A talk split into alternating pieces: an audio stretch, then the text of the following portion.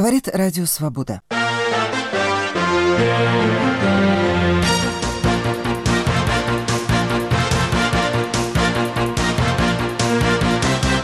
Продление ареста Анны Павликовой, суд и дело нового величия.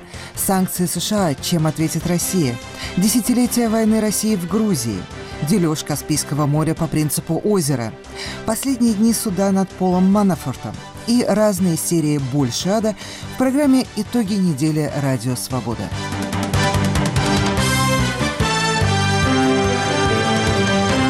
Здравствуйте, у микрофона Ирина Лагунина.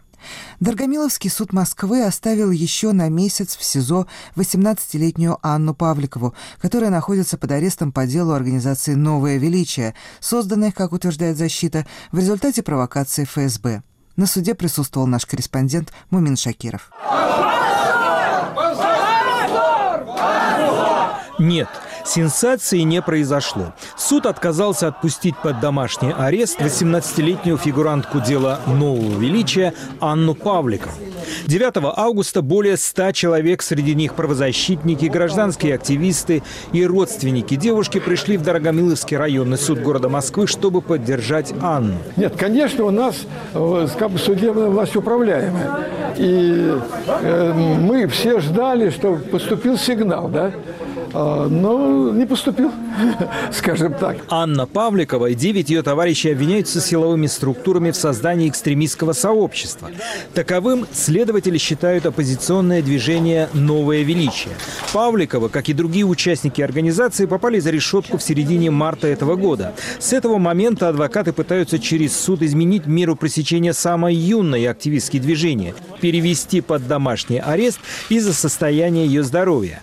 Павликову впервые впервые за долгое время привезли на заседание. До этого она участвовала в процессе только по видеосвязи из СИЗО. Не ходит оперативник. Но она ничего не признает.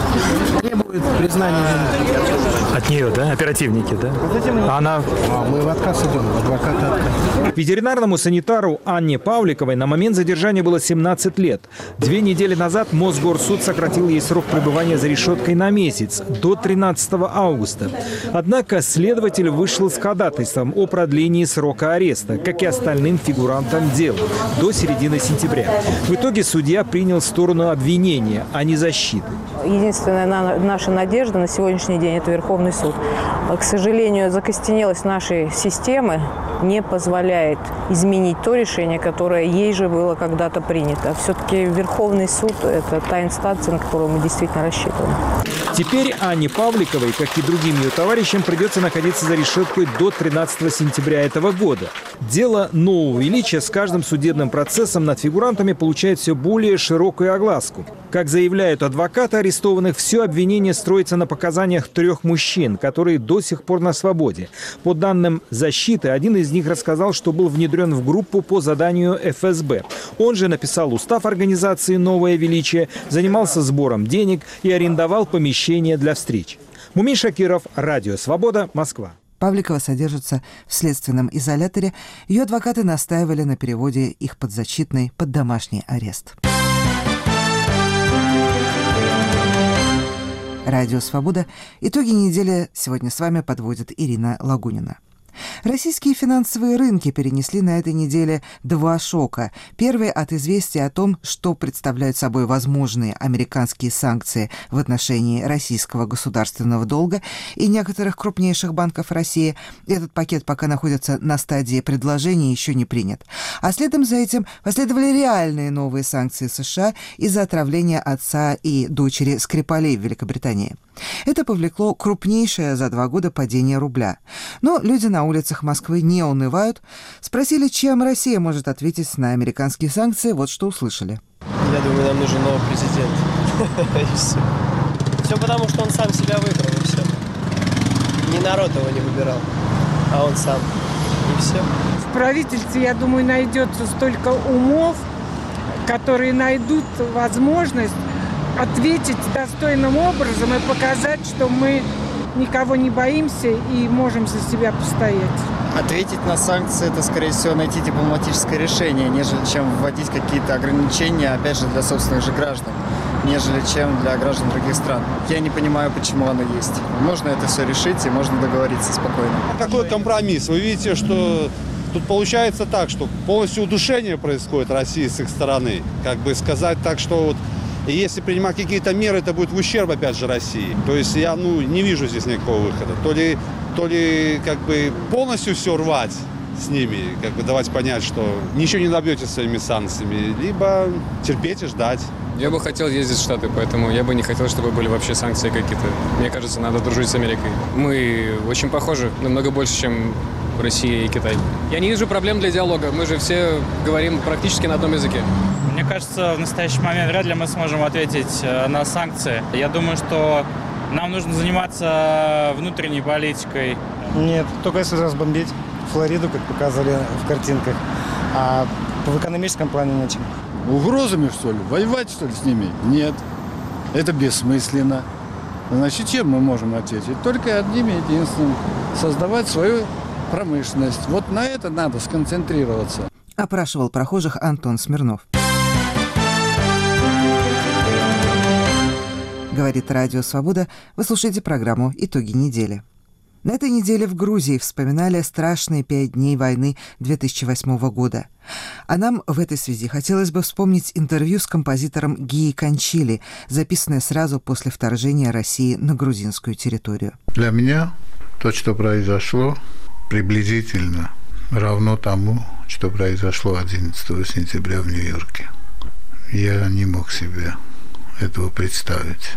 Я не мог себе представить, что э, мою страну оккупирует российская армия. Как я мог это себе представить? Поскольку у меня там были два моих внука, я очень переживал за них. Но дело в том, что несколько раз как-то появлялось желание их вернуть сюда. Они сейчас живут в Германии и уехали в Грузию на каникулы. И когда этого не произошло, и когда они остались, они остались потому, что им там хорошо. А сколько им лет? Семь и тринадцать. А сейчас там еще моя внучка, но она совсем маленькая, она еще ничего не понимает. И то, что вот в самые тяжелые дни они были в Грузии, я даже как-то горжусь этим, мне это очень приятно. Они были в окрестностях Тбилиси, и вы знаете, что у нас э, сжигали лесные массивы. Боржомские. Да, этот заповедник почти уже уничтожен. И не только Боржомский, много лесных массивов. И там, где они находились, в окрестностях Тбилиси, туда тоже сбросили какие-то зажигательные снаряды. Ну, они вот в это время, насколько я знаю, приехали в город на несколько дней, а потом опять поднялись туда. В 2008 году с Геей Кончели беседовала Софья Корниенко. Говорит Радио Свобода. Вы слушаете программу «Итоги недели». В воскресенье в Казахстане будет подписано соглашение прикаспийских государств о разделе моря так, чтобы страны могли прокладывать по дну газопроводы. Собственно, это основная часть документа. На месте присутствует наш корреспондент Брюс Панье. Брюс, какие самые острые моменты удалось урегулировать в последнее время до подписания этого документа? Главный момент можно прокладывать трубопроводы по дну Каспийского моря. И, конечно, Туркменистан ждал, ждал долгие годы, чтобы получить официальное разрешение так делать. А, в принципе, они могли с Азербайджаном договориться на строительство такого трубопровода, но всегда были проблемы с Россией, с Ираном тоже. А, они всегда говорили, что ну, может быть экологические последствия и так далее надо отметить, что это включено даже в этом договоре, что можно строить эти трубопроводы, но все-таки надо считывая возможные последствия экологические. Я не знаю точно, что это значит. Это вполне возможно, что в конце концов они еще могут сказать, что мы не уверены, что безопасность гарантирована в Каспийском море, поэтому надо отложить проект. Но это первый раз я видел, когда это четко написано, что стороны могли прокладывать трубопроводы по дну Каспийского моря.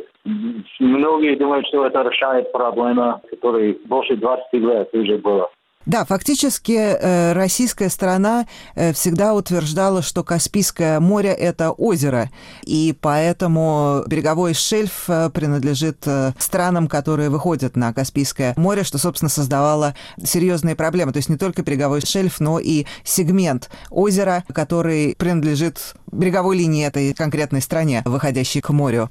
Как обойден этот вопрос? Така как натисна буде будет раздел Каспийского моря, достаточно сказать, что у Ирана будет гораздо меньше, чем у других.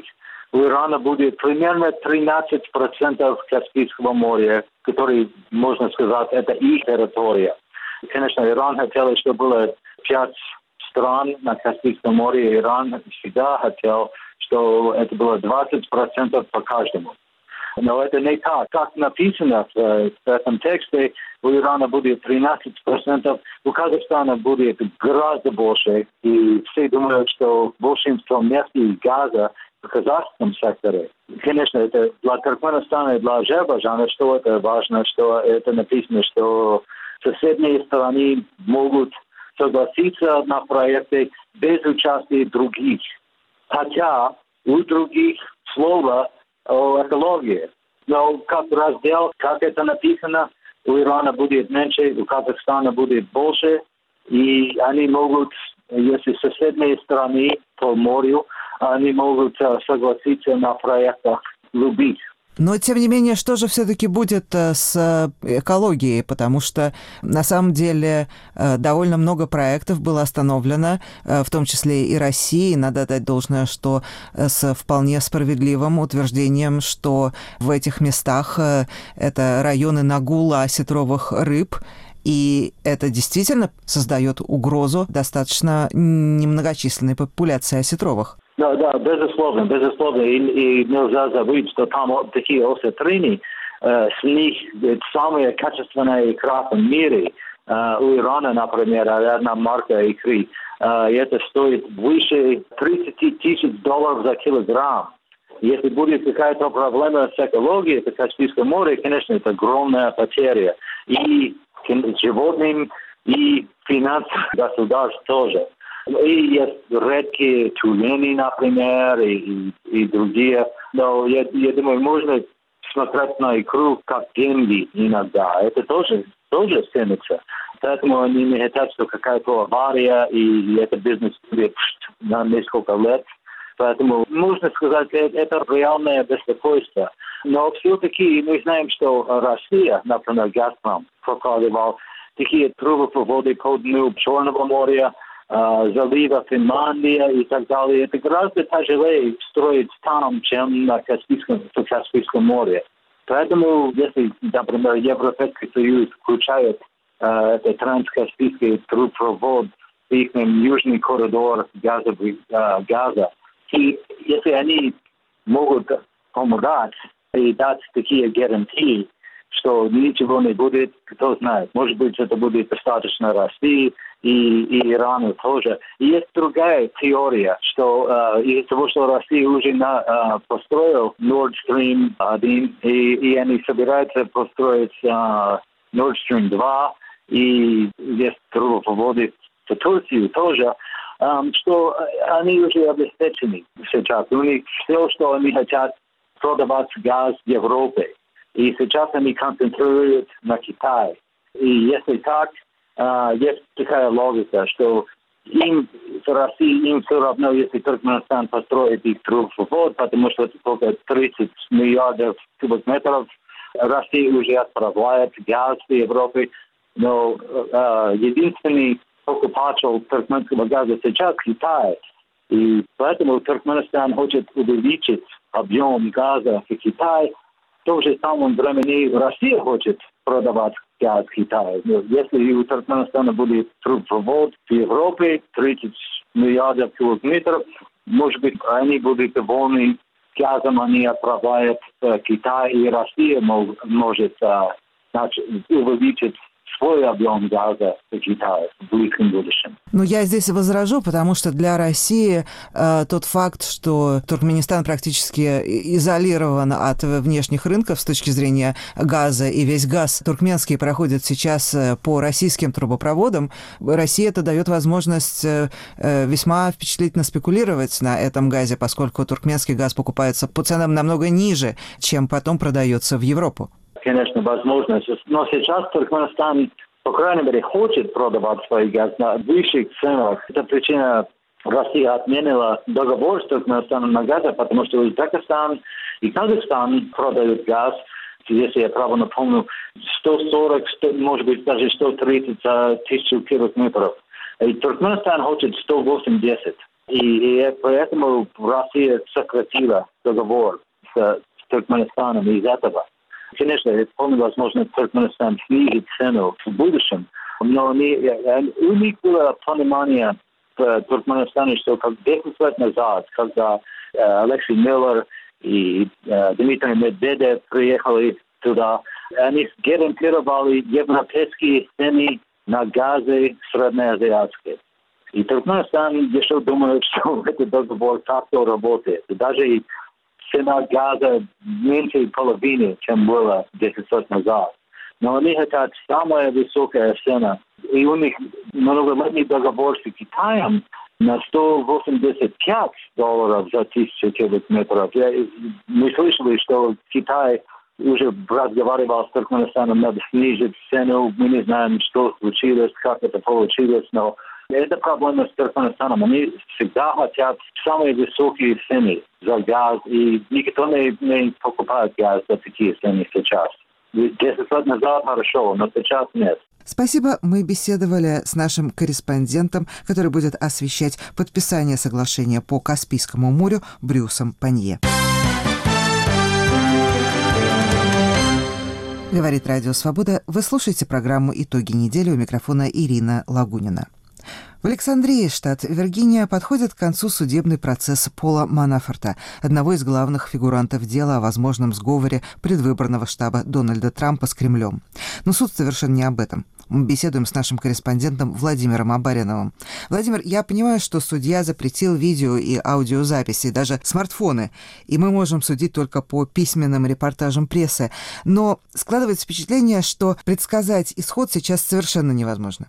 Да, ни камер, ни какой звукозаписывающей аппаратуры не разрешено, но на самом деле, конечно, читая разные издания, можно составить довольно подробное э, себе и живое такое представление о том, что там происходит. Действительно, вот уже две недели закончились, и, в общем, создается ощущение, что это одновременно и драма, и комедия. Я думаю, что немного найдется сегодня э, в Вашингтоне политтехнологов и лоббистов такого масштаба, как э, Пол Манафорт – которые работали еще с Рейганом, с Мабуту, с Савимби. Это просто что-то невероятное. Это классика американского лоббизма. И классика, в которой есть, конечно, и своя светлая, и своя темная сторона. Потому что профессионализм в этом деле порождает цинизм. Мы это знаем на примере наших российских политтехнологов. Но для Януковича российские политтехнологи оказались недостаточно циничными, и их заменил Манафорт – и вот э, произошло э, это великое падение этого гиганта политтехнологий американских. Он, мне кажется, сам еще не верит в то, что это его окончательный крах. Он сидит э, в зале суда, улыбается, э, несколько так иронично и, может быть, снисходительно. Э, но я думаю, что это действительно конец. И, может быть, конец всего американского лоббизма в таком виде, в каком мы его знаем. А комедия э, этот суд потому, что он вскрыл множество таких маленьких грязных секретов этих политтехнологий. Это секреты людей, которые уверовали я бы сказал, свою исключительность в то, что им можно не платить налоги, можно собирать грязь на конкурентов, на соперников своего клиента. И вот это значение суда, мне кажется, может быть даже еще важнее, чем история сговора команды Трампа с Кремлем, если он, конечно, будет доказан. Действительно, на, на следующей неделе, судя по всему, присяжные отправятся э, совещаться, но мне кажется, что результат все еще непредсказуем. Хотя специалисты, эксперты, правоведы почти единогласно э, говорят, что вина доказана в вменяемых преступлениях, потому что э, вменяется, видимо, не, там, не сговор с Россией, его судят совершенно за другие дела, за банковское и налоговое мошенничество, за уклонение от уплаты налогов и за отмывание этих незаконно полученных средств, незадекларированных средств. Что вина доказана, но в то же время странность ситуации в том, что э, защите удалось сильно поколебать позиции главного свидетеля обвинения. Это младший партнер и, так сказать, ученик, протеже э, Манафорта Рик э, Гейтс, который давал показания в течение недели, ну, с перерывами на выходные дни. Оказалось, что поскольку он был распорядителем финансов своего шефа, он сильно подворовывал, что ему вообще верить нельзя. Вот такая как бы линия нападения, я бы сказал, защиты. И поэтому сейчас э, присяжные будут решать, можно ли верить такому свидетелю. Но, с другой стороны, на суде выступали такие свидетели, как банковские служащие, налоговые бухгалтеры, которые давали показания при условии, что их показания не будут использованы против них. Они получили гарантию иммунитета от судебного преследования. Э, вот. И они говорили, что да, конечно, мы знали, мы догадывались, э, мы понимали, что это как бы не совсем правильно, и что, может быть, это уголовно наказуемо, э, но делали. Вот таков этот мир. А в чем именно проявлялись махинации Манафорта? Он 14 лет назад вошел в украинскую политику. По некоторым источникам это было еще, если вы помните, в 2004 году, когда была оранжевая революция на Украине, были президентские выборы. Э, во второй тур вышли Виктор Ющенко и Виктор Янукович. И Янукович э, будто бы выиграл второй тур, э, но выиграл небольшим преимуществом и тут же получил обвинение в фальсификации. США и Европейский Союз отказались признать эти выборы.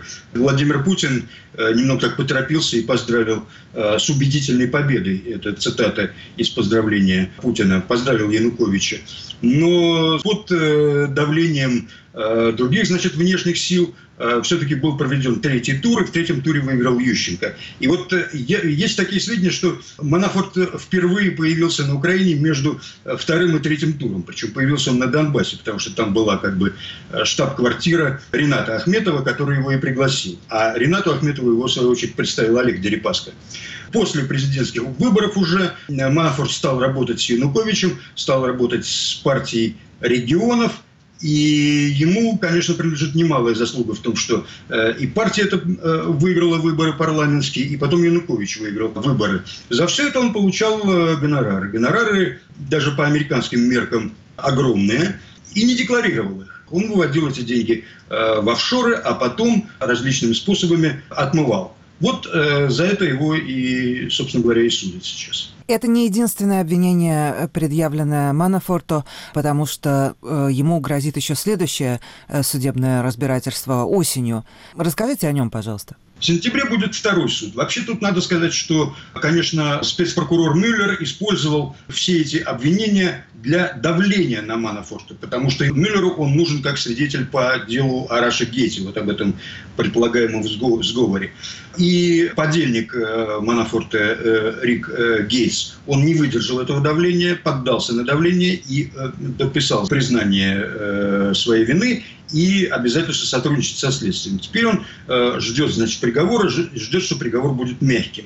И это, кстати, был один из аргументов значит, защиты, что надо расторгнуть эту сделку с правосудием, потому что Гейтс лгал следователям Мюллера и продолжает лгать в суде. Надо расторгнуть и приговорить его к такому же сроку, к какому и Манафорт приговорят, потому что вместе они работали. Манафорт решил идти до конца, не поддался. И вот, собственно говоря, эти два суда, заканчивающиеся и начинающиеся в Вашингтоне в сентябре, это результат вот этой, значит, несговорчивости. В Вашингтоне ему предъявлены обвинения в отмывании денег – и в работе на э, Януковича и на политических союзников Януковича без надлежащей регистрации в Министерстве юстиции в качестве иностранного агента, агента иностранного правительства, что полагается по широко известному теперь закону. Э, и в этом втором деле фигурирует э, э, лицо еще более нам интересное. Это такой его помощник на Украине по имени Константин Керимник. О нем как бы мало что известно. Он когда был военным переводчиком. И на этом основании его, по крайней мере, американская пресса связывает с российской военной разведкой. Он сам отрицает, что он имеет какое-то отношение к разведке. Но, во всяком случае, Келимник очень много работал э, с Манафортом и на Украине, и потом, по-видимому, все-таки был таким связным э, между Кремлем и э, командой Трампа. Ну, если такая связь вообще будет доказана. Во всяком случае, его зафиксировали, его присутствие, его активность значит, в самых таких вот чувствительных точках этого Раша-гейта. Но в данном случае Килимнику предъявляется обвинение в сговоре э, с целью препятствования правосудию, потому что он, когда э, Манафор сидел под домашним арестом, сначала сидел под домашним арестом, а потом Мюллер потребовал ему изменить домашний арест на реальный арест, потому что он э, нарушил условия домашнего ареста. Нарушение заключалось в том, что он по телефону и через интернет пытался оказать давление на свидетелей, и в этом как бы ему помогал Килимник. Но Келемник находится по последним сведениям, в России, конечно, не собирается ни, ни в какой суд э, приезжать. Но когда говорят, что это же все бессмысленно, вот он, э, значит, 12 офицерам российской военной разведки предъявил обвинение еще до этого, значит, Пригожину его троллем, э, это же все бессмысленное занятие, они все равно не появятся. Но это не дело спецпрокурора э, задаваться такими вопросами и решать эти проблемы. Даже если они не будут решены, это все равно обвинения сформулированы, они прошли первичную стадию, стадию большого жюри, а большое жюри – это ну, почти что суд, за тем исключением, что там не участвует сторона защиты. Это жюри присяжных, это судья председательствует. Там, э, значит, обвинение допрашивает э, свидетелей под присягой и предъявляет свои доказательства. А присяжные решают, имеются ли в деле, в этих материалах признаки э, состава преступления и принимают решение, направлять дело в суд или не направлять. Так что вот эту предварительную, первичную стадию судебного процесса все эти обвинения и против Пригожина, и его тролли, и против российской военной разведки, которую ГРУ называют в Америке по традиции, они прошли. На самом деле это очень важно, когда в Москве твердят, что нет никаких доказательств, не может быть, ну, вы посмотрите, почитайте, какие там доказательства. При этом хочу подчеркнуть, что ни Пригожинским, ни офицерам разведки им не предъявляется обвинение в сговоре. В первом случае с Пригожинскими это работа по как бы расшатыванию, дестабилизации американского общества, э, внесению в них значит, хаоса и неразберихи да, при помощи социальных сетей. То, что называется троллинг. Да? А во втором случае это чисто хакерская деятельность, обвинение в сговоре с Россией или обвинение российским гражданам в сговоре с э, Трампом пока никому не предъявлено. Но кандидаты на такое обвинение, безусловно, есть. И вот они-то сейчас, конечно, внимательно следят за судом над Мунафортом первым и будут следить над вторым. Потому что это будет говорить о состоятельности этих обвинений, которые могут быть предъявлены и им в случае отказа от э, сотрудничества с офисом спецпрокурора. Спасибо, это был Владимир Абаринов. А социальные сети жили своей жизнью. Обсуждали, конечно, очень активно, например, Стива Сигала и смерть в колонии Юсупа Тимирханова. Он отбывал наказание за убийство полковника Юрия Буданова, который сидел в тюрьме за убийство чеченской девушки Эльзы Кунгаевой. Обзор подготовила Аля Пономарева. Герой многочисленных боевиков Стивен Сигал получил российское гражданство еще в 2016 году, а теперь, наконец-то, официально устроился на работу. В конце предыдущей недели его назначили специальным представителем МИД РФ по вопросам российско-американских гуманитарных связей. В сети эту новость встретили потоком издевательских комментариев. Натали Радко. Вот теперь и начнется настоящее кино. Алексей Цветков. И действительно, человека гуманитарнее, чем Стивен Сигал, трудно себе представить. Кто решится обвинить его в том, что он физик-теоретик? Илья Шуманов. Российский МИД пора переименовать в Министерство постмодерна. Телеграм-канал «Что происходит?». В какую же дичь превращают российскую дипломатию? Телеграм-канал «Мракобор». Уважаемый мною канал удивляется, почему дипломатию Российской Федерации превращают в дичь. На самом деле, в нынешнем отрезке времени ее превратили в дичь в тот день, когда официальный представитель МИД Российской Федерации станцевала «Калинку-малинку». Так что впереди нас ждет директор по торговле с Францией Жерар Депардье и глава отдела по спортивному сотрудничеству с США Джефф Монсон. Эль Мюрид. Назначение Стивена Сигала представителем МИД по гуманитарным связям с США воспринято несколько иронично, хотя на самом деле логика в решении вполне присутствует. Внешняя политика — это продвижение и защита внутренних интересов государства за его пределы. Для развитой индустриальной страны требуются одни специалисты, для страны с экономикой воровского шалмана — другие. Судя по всему, тренд на артистов-спортсменов, способных сплясать калинку, спеть под гитару, написать в Твиттер или брутально сфоткаться в Инстаграм, вполне объективен. Страна, способная производить лишь впечатление, да и то в основном на собственное замороченное население, нуждается в профессионалах другого профиля. В МГИМО в таком случае нужно создавать кафедры циркового искусства, на чем реформу внешней политики можно будет считать завершенной. Александр Сотник. Престарелый клоун Сигал на службе у цирковой конюшни. Ашот Насибов. Несколько лет назад голливудский актер Стивен Сигал опять ухитрился задрать юбку кому-то не тому. В США был скандал, хоть и не размаха Харви Вайнштейна. Сигала перестали приглашать на роли, он потерял рекламные контракты и остался без денег, после чего нашел халтурку в России.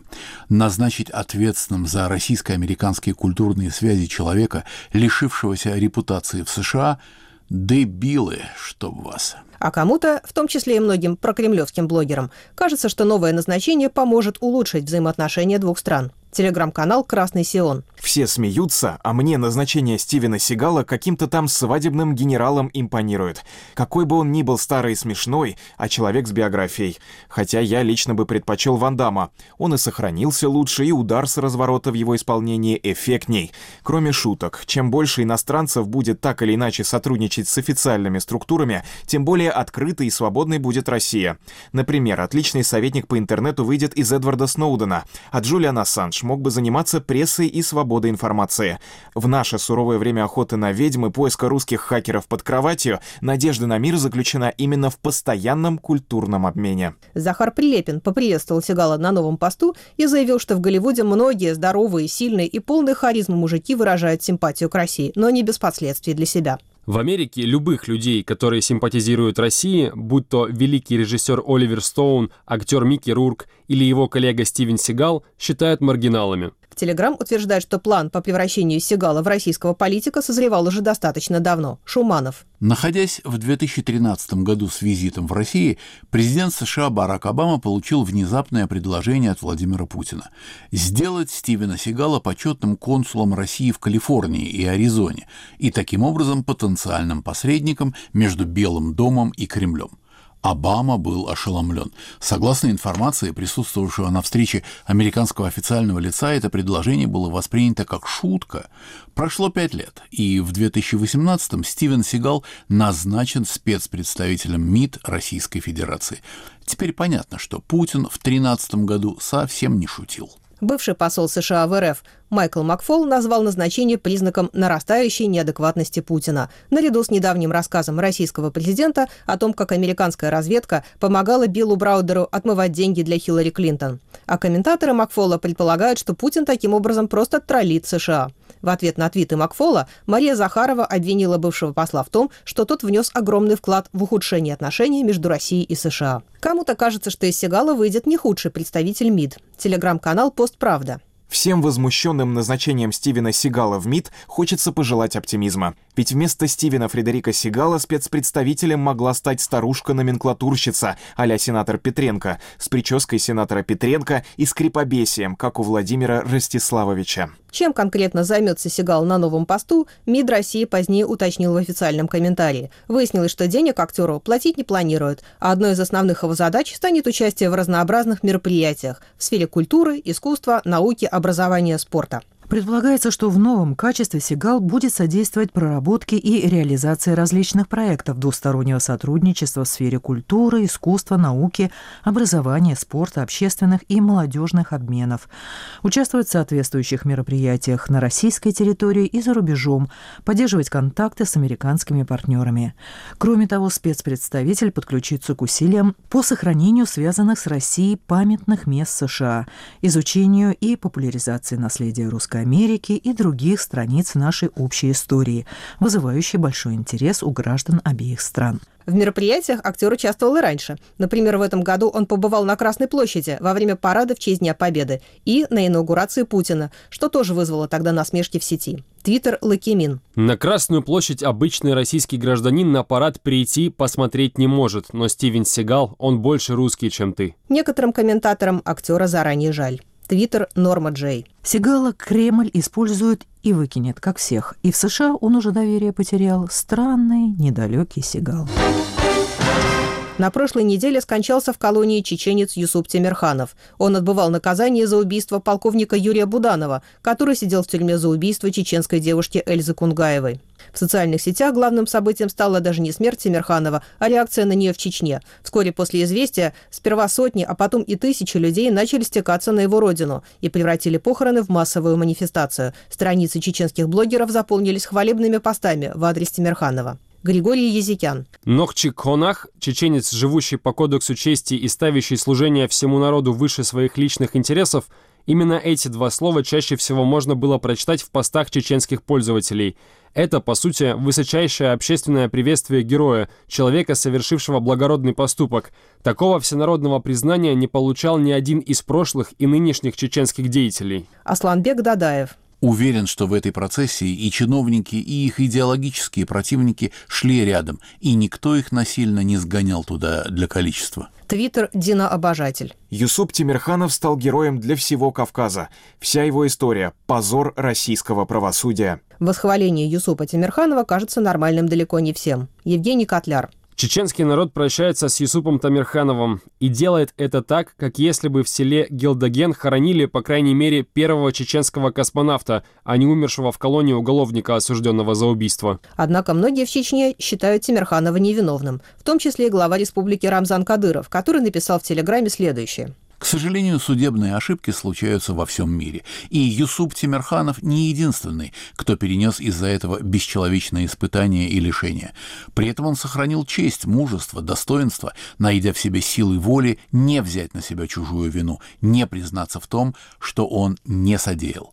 Однако суд своим обвинительным приговором, помимо воли самого Юсупа Тимирханова, сделал его героем, отомстившим за поруганную честь и лишение свободы чеченской девочки, гражданки России Эльзы Кунгаевой.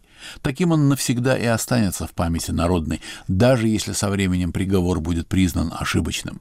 А Юрий Буданов, как говорил начальник Генштаба Вооруженных сил Российской Федерации Анатолий Квашнин, явился, по сути дела, бандитом по отношению к мирному населению, подонком, которого надо с корнем вырывать из армейского коллектива. Всевышний наделил каждого в этой жизни правом сделать свой выбор. Один живет так, чтобы всегда остаться в памяти народной, другой покрывает свое имя – вечным позором. Многих наблюдателей все это заставило усомниться, так ли крепка связь России и Чечни. Твиттер Зафраида. То, о чем народ годами молчит, он сказал своим отношением к смерти Юсуба Тимирханова. Адам Греф. Чтобы попасть на похороны Юсуп Хаджи Тимирханова, люди оставляют машины в соседних населенных пунктах и идут пешком. Чтобы проститься с героем чеченского народа, люди едут со всего Кавказа, Москвы и других городов России, Европы и Турции. Вся многолетняя путинская пропаганда о покорении Ичкерии и Кавказа, в которую вбухали миллиарды, развенчана смертью одного человека. Твиттер «Дед сказал бабке». Это еще раз наглядно показывает, что никакого примирения между Россией и Чечней не существует. Есть только декорации, прикрывающие ненависть и придающие благопристойность происходящему. Виктор Шендерович. Все, что вы хотели знать про Чечню в составе России. Наталья Холмогорова. Чеченские блогеры открыто прославляют Тимирханова, дружно называют его героем, честью и сокровищем народа, отдавшим жизнь за народ и так далее. Власти Чечни не реагируют, видимо, относятся с пониманием. Это производит сильное впечатление. Пока в эфиозной России рассуждают о том, как Чечня давно стала частью России и все наши проблемы позади, сами чеченцы, судя по такой реакции, отлично помнят войну. По-прежнему испытывают ненависть и жажду мести, а их представления о том, как надо восстанавливать справедливость, сильно отличаются от русских, да и вообще от принятых в цивилизованном мире. Мало того, вокруг их национальных претензий объединяются исламистские и антирусские силы всего Северного Кавказа. Только вопрос времени, когда это рванет. Спутник и погром. Сегодня поминки по Тимирханову, который ничем кроме обвинений в убийстве Буданова не прославился. Де-факто они превратились в гигантскую антирусскую манифестацию. В родовое селение убийцы русского героя войны гвардии полковника Буданова едет нескончаемый поток машин. Поминки лично посетил Рамзан Кадыров, а свои соболезнования выразил в Инстаграме даже Хабиб Нурмагомедов. Русские, посмотрите на это видео поминок с нескончаемым потоком чеченцев. Осознайте простую мысль. Никаких многонациональных россиян нет, не было и никогда не будет. И вторую простую мысль тоже попытайтесь осознать. Страна, в которой скорбящие толпы собираются на поминки убийцы русского гвардии полковника, Россия не может называться даже в шутку. А центральные власти, которые все это терпят, поощряют и еще больше дотаций дают, могут называться только оккупационным правительством и никак иначе. Вы живете под многонациональной оккупацией, русские. Надеюсь, видео вам понравилось. Андрей Уренев. Целые толпы людей в Чечне пришли на похороны убийцы Буданова. Кричали «Аллах Акбар» и указательный палец вверх поднимали. Прославляли Тимирханова как национального героя. Но при этом больше всего экстремистов у нас официально в Барнауле – 8,5 тысяч человек. Мимасики неправильно у себя ВКонтакте постят, поэтому МВД борется с ними. Екатерина Сокирянская. Такие дни понимаешь, насколько глубока боль и не преодолено отчуждение. Преступники в погонах не наказаны. Хотя Буданов, в отличие от сотен других, был осужден и отсидел, но не за все и не так строго, как бывает в таких ситуациях. А потому убийца, совершивший самосуд, воспринимается героем, защитившим честь молчаливых тысяч. И это страшно. Припудренные, подмазанные российско-чеченские отношения на самом деле остаются на том же послевоенном уровне. Нет даже хуже, учитывая то, что сегодня творится в Чечне. Конфликт никто и не начинал разрешать. Примирения и справедливости как не было, так и нет. От этого правда порой становится жутко жутко. Олег Кашин. Сюжет с Тимирхановым раскладывается на «мы» и «они», даже легче, чем любой другой. Здесь есть два убийцы, признанные виновными российским судом и имеющие при этом значительное количество поклонников, относящихся к ним практически одинаково. Виноват, но не виноват. Да, к Тимирханову не зарастет народная тропа, но и Буданова хоронили с воинскими почестями на центральной аллее Химкинского кладбища рядом с героями Великой Отечественной войны. На месте его гибели гибели в Москве установлен памятный знак. Совсем недавно, когда в Петербурге назвали мост именем Кадырова-старшего, противники переименования нарисовали на этом мосту именно Буданова. То есть и у нас, и у них есть свой убийца, которого любят и которым гордятся. И чтобы понять, каково им смотреть на нашего убийцу, понадобились вот эти показательные поминки, которым ужасаемся уже мы, не ужасавшиеся тому, как хранили Буданова. Да, наверное, доля поклонников Буданова в российском обществе гораздо ниже, чем доля поклонников Тимирханова в чеченском. Но это та же пропорция, что и при подсчете тех, кого вообще коснулись те две войны. У нас просто многих, у них всех. Это выглядит как 1-1, но на самом деле это 2-0. Два убийцы, две смерти этих убийц, две скорби. Все это находится на одной стороне и уже никак не делится на «мы» и «они». Говорит Радио Свобода. Вы слушаете программу «Итоги недели» у микрофона Ирина Лагунина.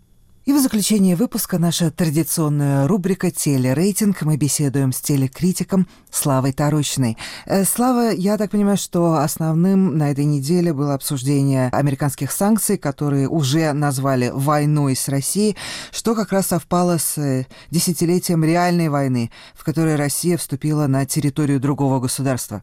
Вот это вот очень такая важная дата для российского телевидения, то есть для нашего с вами предмета, потому что именно тогда зародилась вот пропаганды, именно тогда, которая сейчас расцветает пышным цветом. Эта пропаганда, она позволяет э, э настраивать хрусталик на абсолютно нужный лад.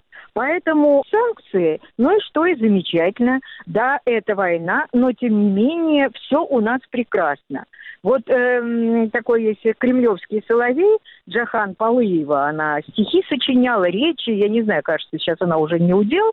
Вот ее знаменитая песня «От боли летаем все выше и выше». Вот это вот лозунг дня для пропагандистских шоу, для пропагандистского телевидения. Э, потому что новая серия старого сериала «Новичок», который вызвал вот эти вот последние санкции, уже американские, чем он хорош, что главные мотивы, которые можно слышать, вот главный стон, который несется по телевидению, за что нас наказывают. Вот это вот такое замечательное выражение русское на голубом глазу, когда ты видишь только то, что ты хочешь видеть, что ты считаешь, ну вот за что нас наказывают. За что? И вот эти вот ток-шоу, которые, кстати, это тоже, по-моему, очень любопытный факт, впервые на моей памяти э, в августе они не ушли в отпуск. Обычно все уходят где-то середины июля и до начала сентября, э, когда начинается новый телевизионный сезон, их нет. А здесь вот главное ток-шоу, это 60 минут и время покажет, они на посту. Правда, они уполовинены, то ведет э, сейчас, например, один Попов без Кобеевой, и э, там один Кузичев без э, своего замечательного э, соведущего. Но, тем не менее, они существуют. И вот это вот главный мотив, за что нас так не любят. А за что эти санкции? Вот и меня иногда спрашивают. Я знаю, что многие люди не понимают, что в этом ток-шоу, я имею в виду 60 минут, делает э, такая душечка Стриженова. А вот я теперь понимаю, что у душечки Стриженовой самая главная роль. Это такой голос коллективного бессознательного или голос, именуемый простого русского народа. Вот она прямо рыдает. Ну объясните мне, тут в ее голосе сквозит слеза, объясните мне, Объясните всему простому русскому народу, за что? За что? Ведь даже собакам объясняют, когда их обучают чему-то, объясняют, что происходит. Они должны знать, что происходит, иначе они не будут обучаемы. Вот это вот главное, что, по-моему, нужно знать о всех ток-шоу и о том, как, как освещается та или иная проблема на российском телевидении потому что и Стивен Сигал точно так же освещается. Это было важное событие, когда его назначили на роль спецпредставителя. Народ в студиях ликовал, и даже была попытка заняться его творчеством, а творчество его-то в основном, если говорить о связях с русскими, оно заключается в том, что он играл русских мафиози. Но, тем не менее, вот сейчас говорят, а, ну, понятно, почему его опять прихватили там э, по поводу каких-то женских дел. Ну, потому что вот он э, стал такой важной персоной в России. А то обстоятельство, что э, еще в декабре ему были предъявлены обвинения, об этом вообще ни слова. Вот так вот построены эти ток-шоу. И, и понимаете, если, если ты им скажешь, ну, господа, ну, сегодня нет проблем. Если кто-нибудь хочет чего-нибудь знать, то он знает и про новичка, и про санкции, и, и про все прочие э, проблемы, которые волнуют, э, так сказать, и политический класс, и, извините за выражение, простой народ.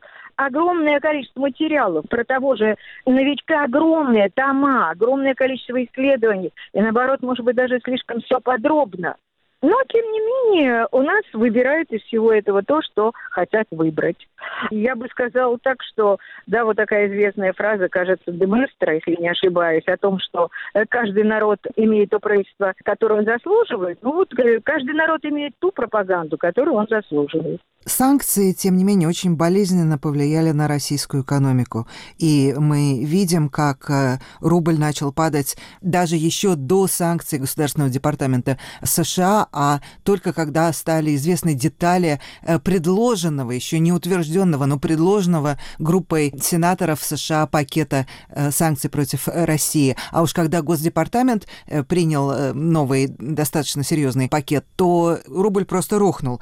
Это связь заметна если вы смотрите российское телевидение? Она заметна, но вот э, пока только э, на уровне очень воинственного выступления премьер-министра Медведева, который сказал, что э, мы будем, так сказать, отвечать экономическими и всеми иными методами. Тут он голосом выделил очень эффектно слово и иными методами.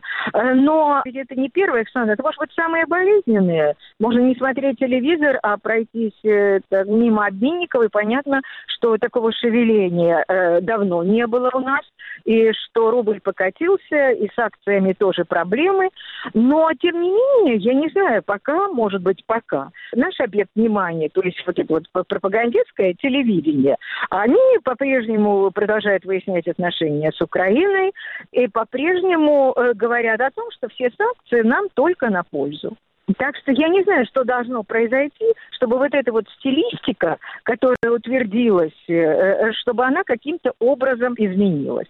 Вот то, что начиналось 10 лет назад с Грузией, вот сейчас это уже достигло апогея и приносит пока, судя по тому, что этих пропагандистов вот держат на канале, и всем комментаторам, экспертам казалось, что э, после того, как прошли выборы, и, так сказать, все замечательно, как-то это все должно начинать сливаться потому что это уже, это уже невозможно. Но видите, это продолжает цвести, значит, это приносит, для кого-то это приносит те результаты, на которые вот эти люди и рассчитывают.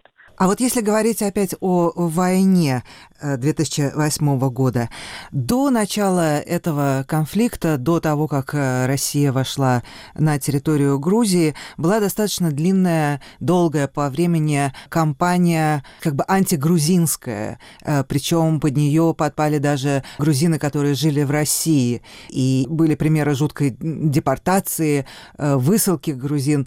Это была очень грязная кампания. Потом, когда конфликт, собственно, начался, э, компания в основном затрагивала э, лично самого э, Саакашвили. Вот он был таким исчадием ада в российских пропагандистских средствах. То есть это был совсем вот персонифицированный образ зла, это был Саакашвили. Как сейчас подается этот конфликт? Подрастает новое поколение исчадий ада, уже потом, кто такой сегодня Саакашвили, он не интересен, но все равно вот его интервью было подробно представлено. Ну, как подробно? Опять же, выдергивает фразы из интервью, потом монтирует с фразами, э, опять же, из интервью Медведева, и всегда получается, что, конечно, Медведев прав. То есть э, сегодня остроты, так много других конфликтов и так много других проблем насыпалось за это время, что острота грузинского конфликта, она, конечно, стерлась. И вот то, о чем вы говорили, о грязной кампании, эта грязная кампания, она и, и продолжается, и время от времени э, выдергивает каких-то людей. Вот не так давно был такой инцидент с Бубой Кикабидзе. Не понравилось то, что он сказал о советской власти, хотя об этом уже все дудят. Вот с тех пор, как этой советской власти не стало, э, очень многие люди говорят об этом и гораздо более остром ключе, чем он. Тем не менее, и сразу нашлось несколько каналов, которые очень болезненно откликнулись, несмотря на то, что там, ну, условно говоря, фильм «Немино» э, и по-прежнему один из самых рейтинговых, и, и тот же Кикабидзе один из самых любимых актеров. Так что все продолжается, и ничего не меняется, просто какие-то проблемы мигрируют, э, какие-то нивелируются, а другие выходят э, на первый план. Вот последние там 4, уже 5 лет э, вообще стабильна только тема Украины, потому что большего врага, как я понимаю, сегодня нет. Э, нету ни одного ток-шоу, ни одного, и ни одного дня, где бы эта тема не, э, так сказать, не замечалась. Обязательно находится кто-нибудь, что-нибудь в Твиттере написал, сказал, посмотрел косо, и дальше это начинает муссироваться. Так что с врагами все хорошо, они не исчезают, а наоборот только растут. Слава, а что происходит э, внутри самих телевизионных каналов в это летнее время? В это летнее время наблюдается очень интересное явление, которого прежде не было. Оно скорее из области, извините за выражение, этики. Тем не менее, были такие какие-то устои незыблемые. Каналы не обсуждают друг друга. Ведущие не обсуждают друг друга никогда и ни за что. Ну, бывает там, это было простительно, допустим, там орган прошелся по Соловьеву, там, знаменитый Соловьевый помет, и все. А в принципе это не обсуждается. И вдруг вдруг мы уже говорили о том, что звездой интервью, э, правда, э, на Ютьюбе, а не в большом телевидении, стал Юрий Дудь, э, действительно очень перспективный молодой человек, который стартовал прекрасно и очень динамично работает. Он взял интервью у Доренко, и Доренко интервью не понравилось. Доренко вообще, это отдельная тема тоже. Это человек, который стоял у изголовья вообще всей российской пропаганды новейшего времени. А просто его отличие от нынешних, он талантлив. Он органически талантлив, что помогло ему удерживаться на плаву и до сегодняшнего дня. Так вот, ему не понравилось, как Дудь брал интервью. Он сказал, что это Дудь, а Дуде 34 года, что он напоминает деда, извините, это цитата, про Пердыкина из колхоза имени 22-го партсъезда. А главное, что не понравилось Доренко, что тот влез только в его прошлое. Его не интересовало настоящее, интересовало прошлое. И тут я абсолютно солидарна с Дудем, потому что Доренко интересен исключительно своим прошлым, виртуозным пропагандистским прошлым. Началось обсуждение. Канал 364, РЕН-ТВ, другие каналы, Москва-24 потянулись. С одной стороны, позвали комментировать Познера, который сказал, что вот Дудь замечательный, молодой, талантливый человек. А по другую сторону баррикад нарисовался Соловьев, который объяснил, что он не знает такого интервьюера, он знает человека, который рекламирует перхоть. А это правда, Дудь там участвует как человек сверхпопулярный и в рекламе. Вот это, по-моему, такой важный тренд, он вот сейчас летом наметился, и я думаю, учитывая этическую наполненность нашего телевидения, что этот тренд будет развиваться, и вот эти междуусобные войны в новом телевизионном сезоне будут достаточно популярны. Спасибо, мы беседовали с телекритиком Славой Тарощиной. На этом выпуск программы «Итоги недели. Радио Свобода» закончен. Над ним работали продюсер Андрей Амочкин и редактор Ирина Лагунина. Вы можете послушать подкасты этого выпуска в социальных сетях «Свобода», в SoundCloud и iTunes. Всего доброго. Счастливо!